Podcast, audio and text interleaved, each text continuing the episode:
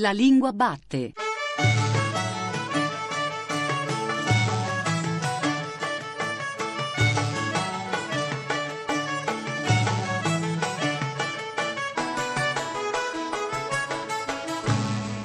Buongiorno, buongiorno da Giuseppe Antonelli e benvenuti o bentornati alla Lingua Batte, il programma di Radio 3 che ogni domenica mattina è tutto dedicato alla lingua italiana e oggi, a 750 anni dalla sua nascita, al padre della lingua italiana.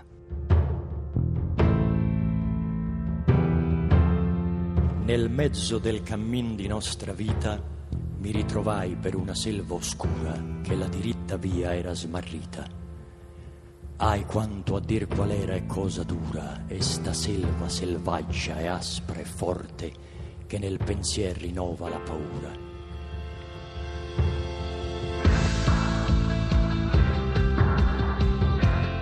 L'associazione tra l'italiano e la bellezza ricorre da secoli tra le persone colte di tutto il mondo. Nel corso del tempo la nostra lingua è stata definita armoniosa, delicata, dolce, elegante, gentile, gradevole, graziosa, melodica, piacevole, seducente. Gli angeli nel cielo parlano italiano, fa dire Thomas Mann al protagonista di un suo romanzo. Ebbene, tutto questo cominciò nel Trecento e cominciò con i capolavori di quegli scrittori che presto furono soprannominati le tre corone della nostra letteratura. La grande bellezza dell'italiano, Dante, Petrarca e Boccaccio è il titolo, titolo che appunto fa riferimento a quelle tre corone, dell'ultimo libro di Giuseppe Patota che insegna storia della lingua italiana all'Università di Siena Arezzo, è accademico corrispondente della Crusca, direttore scientifico del dizionario italiano Garzanti e ormai da tempo collabora con la RAI alla realizzazione di programmi dedicati all'insegnamento dell'italiano.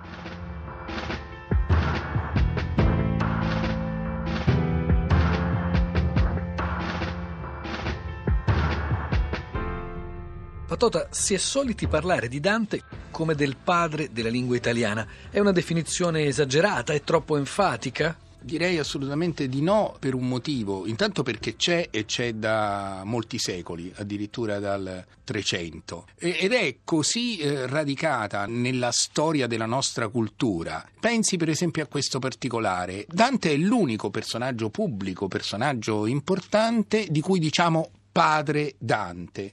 Parliamo genericamente di padri eh, costituenti per indicare coloro i quali fecero la nostra Costituzione, però non indichiamo con la qualifica di padre eh, Sandro Pertini o Alcide De Gasperi, per esempio. Dunque, Dante, padre della lingua italiana, ma se dovesse scegliere, per esigenze ovvie di sintesi, tre aspetti per cui Dante ha contribuito in maniera decisiva a quella che lei chiama nel titolo del suo libro la grande bellezza dell'italiano. Quali sarebbero questi tre aspetti? Beh, intanto il, lo zoccolo duro della lingua, se posso dire, le parole, le parole dell'italiano.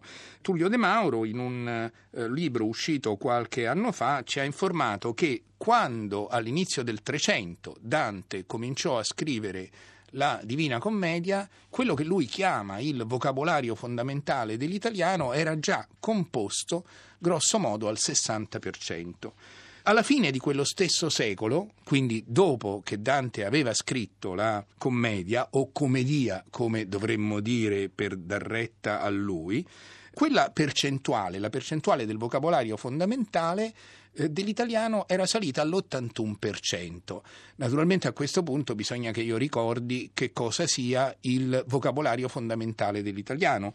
È eh, quell'insieme di circa 2000 parole di larghissimo uso con cui noi italiani costruiamo il 90% dei nostri discorsi, di quello che diciamo. Eh, tutte di Dante? No, naturalmente, non tutte di Dante. 1600 in comune con Dante. Beh, allora quando parliamo chiaro, possiamo ben dire che parliamo adoperando la lingua di Dante. Quindi intanto questa prima caratteristica. Seconda caratteristica, il fatto che nel corpo dell'italiano troviamo moltissimi modi di dire che portano la firma di Dante.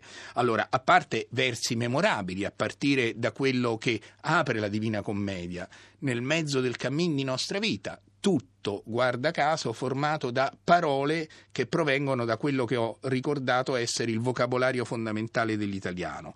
Ma poi eh, lasciate ogni speranza voi che entrate, oppure non ragioniamo di loro ma guarda e passa, oppure Ai serva Italia di dolore ostello, nave senza nocchiere in gran tempesta, non donna di province, ma bordello. E poi, ella mi fa tremar le vene e i polsi, e non come poi si rimastica, ella mi fa tremare le vene ai polsi, perché succede anche questo, è soltanto un indice della grande popolarità.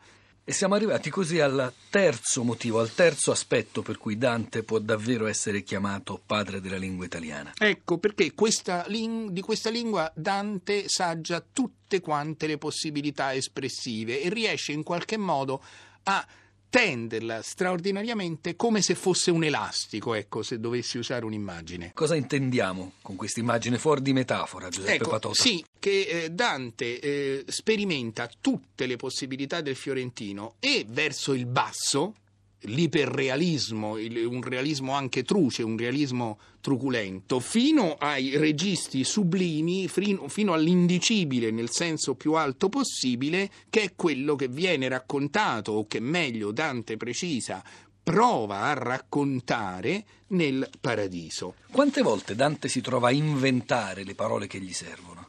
Molte volte, tant'è vero che eh, gli studiosi di Dante e gli studiosi di lingua italiana hanno coniato un, un termine per indicare le parole inventate da Dante, vengono chiamate dantismi, proprio perché sono coniazioni dantesche. Lui prende una parola che fa da base, ci mette un prefisso e poi un suffisso. Per esempio, immillare, no? Cioè, cioè moltiplicarsi per mille. Eh, la base naturalmente è eh, mille, Dante ci mette un prefisso che è in e poi l'uscita dei verbi di prima coniugazione in are, che continua ad essere l'unica coniugazione produttiva. No? I verbi nuovi che noi formiamo, scannerizzare per esempio, sono verbi di prima coniugazione. Oppure intuarsi e immiarsi, cioè diventare te o diventare me. Insomma, gli esempi potrebbero essere decine. Ma a proposito di scannerizzare, che ovviamente Dante... Dante non lo adoperà. No, mm. ma quanto Dante era aperto rispetto alle parole nuove della sua epoca? Direi moltissimo e, e questo insomma eh, la dice lunga sull'atteggiamento che anche noi dovremmo avere nei confronti delle parole nuove. Oddio, Dante era un genio e quindi si poteva permettere il lusso di coniarle, anche se, insomma, io un invito glielo farei. Lei ha questa possibilità qui eh, di utilizzare la radio perché la lingua batte non conia qualche nuova parola. Insomma, la lingua eh, batte mm. non conia perché non batte moneta in questo caso, potremmo dire. Mm. Abbiamo parlato, Giuseppe Patota, fino adesso solo della commedia o divina commedia o commedia, come diceva lei, ma Ovviamente Dante ha sperimentato tante altre soluzioni linguistiche legate anche ai diversi generi nei quali si è cimentato. Beh, certamente sì. Se Dante non avesse scritto la Divina Commedia sarebbe eh, comunque diventato famoso come uno dei più grandi scrittori della storia della letteratura europea per aver scritto La Vita Nova. Questa non è un'osservazione mia, è un'osservazione di un eh, grande studioso di letteratura italiana che è un mio caro collega e amico che si chiama Stefano Carrai, che della Vita Nova ha pubblicato una splendida edizione. Ma è un'opera giovanile, è accidenti eh, alla faccia dell'opera giovanile, insomma perché eh, ci sono dei componimenti nella vita nova che certamente rimangono nella storia della letteratura di tutti i tempi e di tutti i luoghi e non mi riferisco soltanto al tanto gentile e tanto onesta pare, che naturalmente è citatissimo, ma che devo dire non è il mio preferito, se posso dire. Vuole che io le dica qual è il mio preferito? Ovviamente. Guidi vorrei che tu e Lapo e io.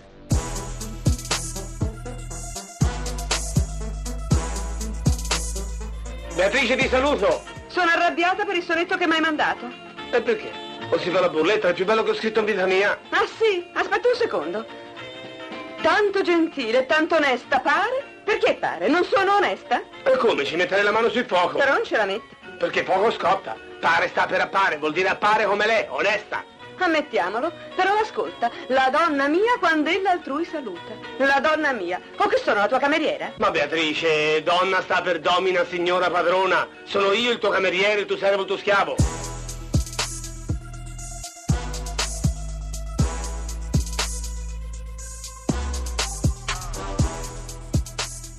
Si sente parlare spesso di un Dante petroso, cosa si intende con questo aggettivo? Sì, dunque, eh, la parola fu coniata nell'Ottocento e da Vittorio Imbriani, un letterato oltre che eh, scrittore. Con questa parola si fa riferimento a un gruppo di componimenti che Dante dedica a una donna indicata come Petra o Pietra, a seconda di come recitano i manoscritti.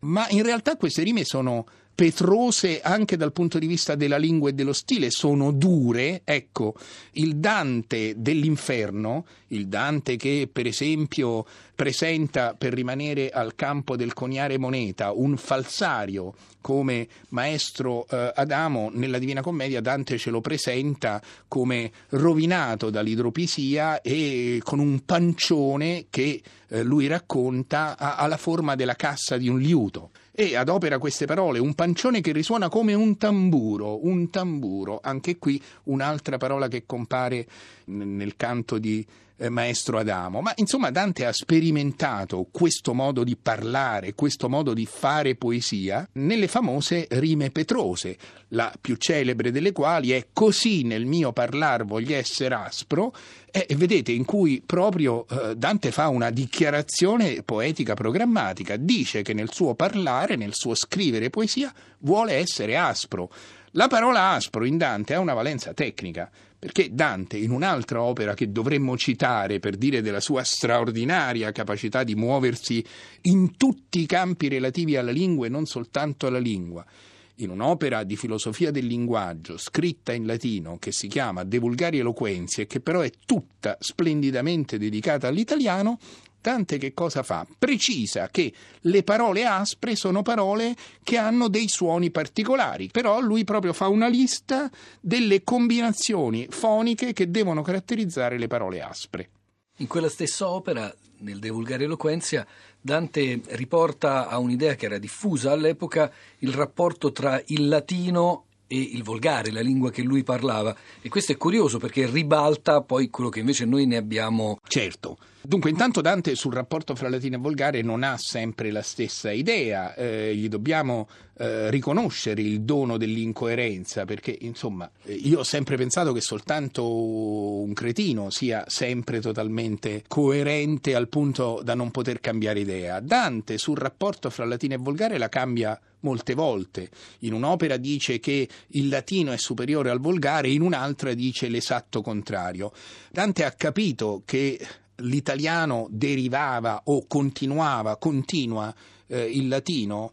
La risposta direi è sì e no. Da una parte lui riconosce l'origine comune di alcune lingue, eh, nella fattispecie di quello che lui chiama il volgare del sì e che noi col senno e la terminologia di poi possiamo tranquillamente oggi chiamare l'italiano, il provenzale e il francese.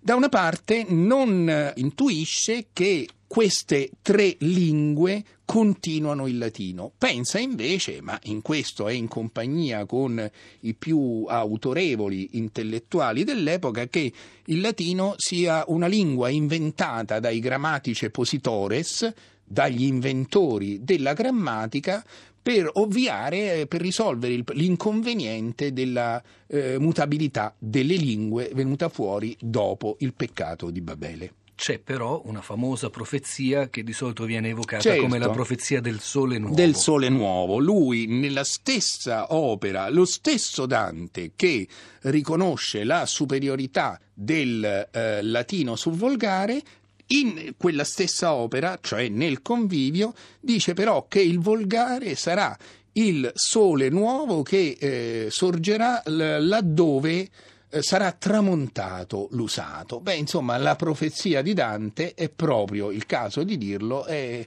è stata mantenuta.